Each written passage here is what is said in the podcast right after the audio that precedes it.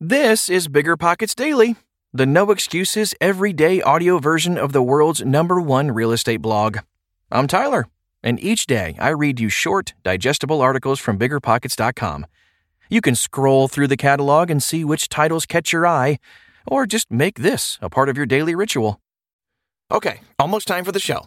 We'll get right into it after this quick break.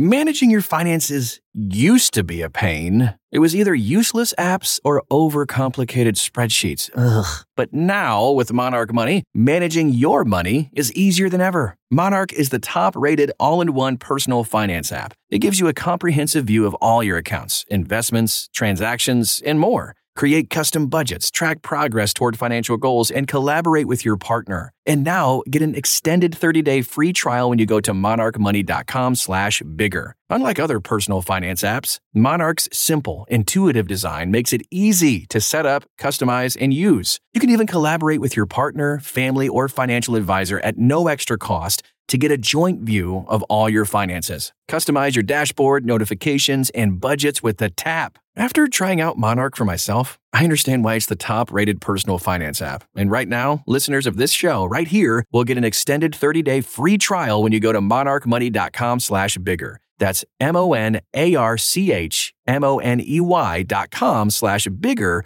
for your extended 30 day free trial. This show is sponsored by Airbnb. Did you know that a long time ago, before I ever started my real estate business, I turned one of my first primary residences into an Airbnb? And that's the extra income that I needed from Airbnb that gave me the confidence to go out and work for myself and eventually quit my nine to five job. And now I have dozens of Airbnbs all over the country. I've even partnered up with the old David Greene on a recent property in Scottsdale to take our portfolio to the next level. And of course, we host it on Airbnb. But you don't need to be a full time real estate investor to start on Airbnb. As a matter of fact, I was self managing 10 properties while working my nine to five job, so I know anybody can do it. Think about it this way you're looking for extra income and going on a vacation. Wouldn't it be great to rent out your space and let your property pay for itself while you're gone? I did this one time. I pitched my wife and my roommate because we were house hacking on the idea of renting out our home, and it paid for all of our expenses on a trip to Mexico City. So go and give it a try. It might just change your life, just like it did mine. And I really do mean that. Your home might be worth more than you think. Find out how much at airbnb.com/slash host. How one 30 year old built $40,000 a year of passive income in a few years by G. Brian Davis. When Brady Hanna turned 30, he decided it was time to start building passive income. Six years later, he had 12 doors, which were grossing him around 7,700 bucks a month. Granted, that's not all profit. His net profit in a given year? Around 40K. Here's exactly what he did to build that portfolio. In the beginning, I'd stumbled across Bigger Pockets and started absorbing as much information as possible. I asked questions on the forums and started listening to the podcasts every chance I could. Brady explained to me. How seriously did he take his real estate investing education? I installed a Bluetooth speaker in my shower and bathroom so I could listen to the podcast when I was taking a shower and getting around in the morning. Over the years, I have listened to every podcast multiple times and get fired up every time I hear a new episode. That's dedication. For my first property, I wanted to follow all of the things I had learned and was looking for properties that hit the 2% rule. Now, it's worth mentioning that not everyone agrees with following the 2% rule. I have my own bones to pick with it, but that's another story. Or article, or podcast, eh, whatever. Brady located a move in ready duplex for sale in Grandview, Missouri, which is south of Kansas City. Estimating gross rents at 1100 bucks a month, he paid $55,000 for it. To finance it, Brady secured a loan from a local community bank using money saved from his 9 to 5 job for the down payment. I put down a 20% down payment and was off and running. Early lessons in property management. I thought I was smarter than the system and figured I would self manage to save the property manager's fees. Anytime you catch a case of the smug and think you're beating the system, that's a good time to pause for some good old fashioned self reflection. Not that I would ever discourage anyone from managing their own rentals, if they're prepared to put in the time and learn the skills necessary to do it. Brady advertised the units for rent, then promptly left town for two days for a trade show through his day job.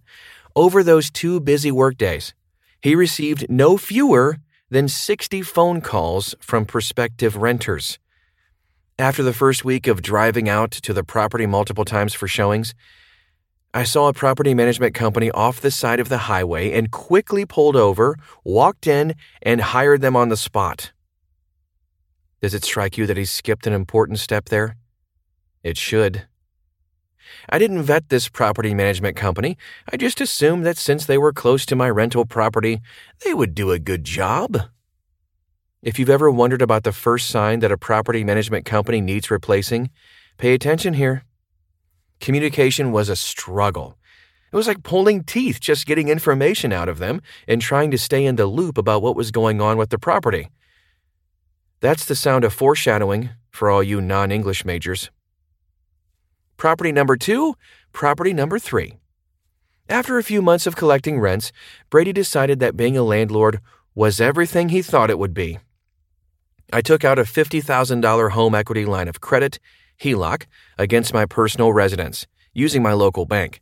I used $36,000 to buy a single family property through a short sale in South Kansas City the property needed $7,000 in repairs.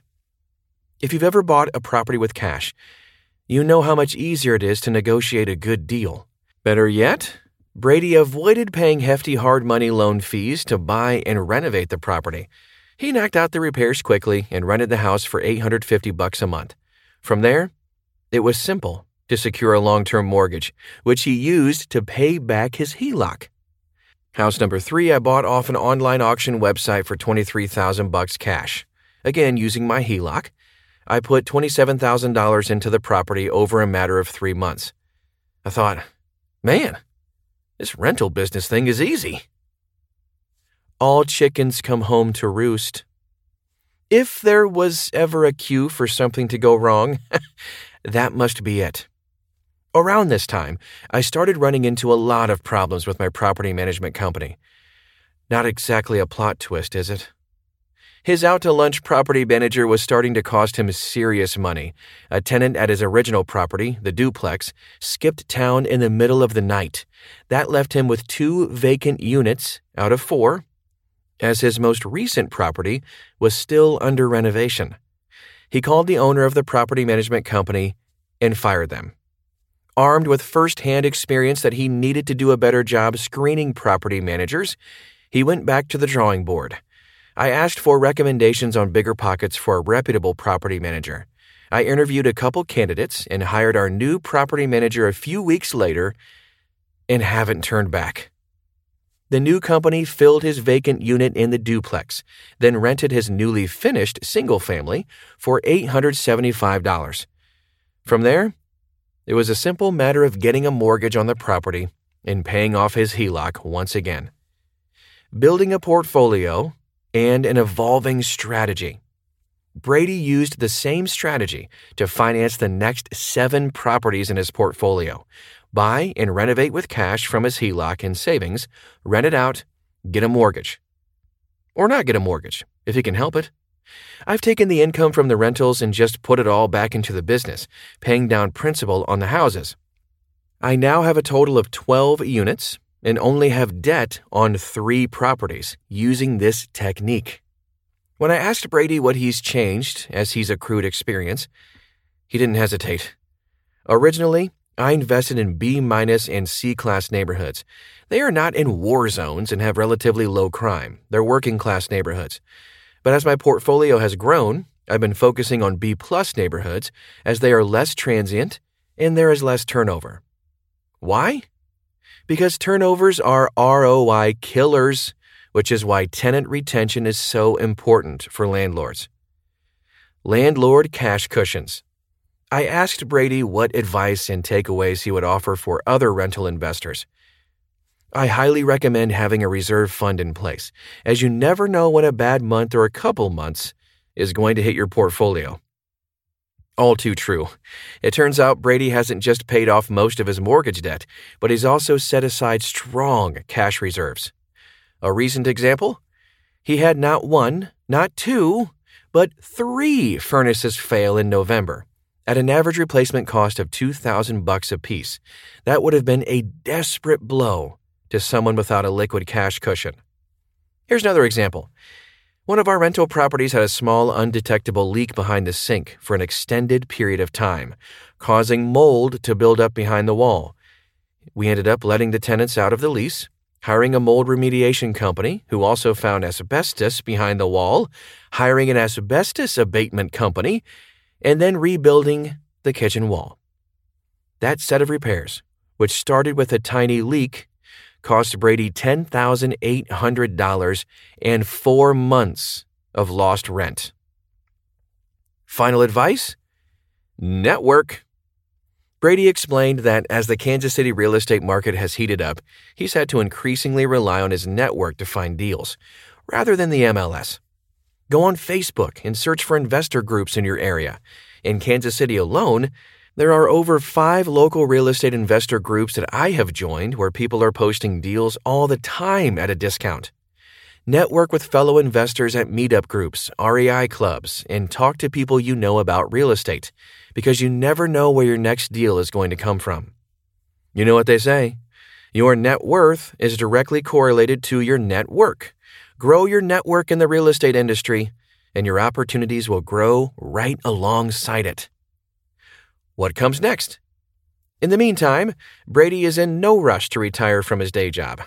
I plan on retiring from my full time job when I am 50 years old. I enjoy what I do at my job, but want to retire when I'm still young enough to enjoy being active in my retirement.